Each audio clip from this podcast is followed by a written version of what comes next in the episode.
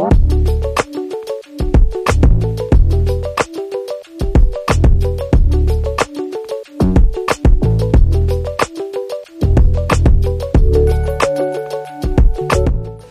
I moved here from England.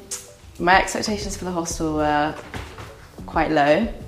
I thought it was going to be quite basic, and yeah, I wasn't really sure, but it, it, it exceeded the expectations so far. Um, actually, a friend of a friend um, heard that I was struggling to find a place to live in Copenhagen, so they sent me um, a message letting me know that this uh, was running. It's it's not like your ideal living situation because you are like in a dorm with other people. And it's a really nice environment, and like everyone's kind of in the same boat, and it's not the same as other hostels where it's just travellers and people coming and going. We're all like students. We all kind of I don't know. Everyone that I've met here is really nice, and it feels like a comfortable place to be. It's like a relaxed environment. So yeah, and the facilities are like much better than I was expecting.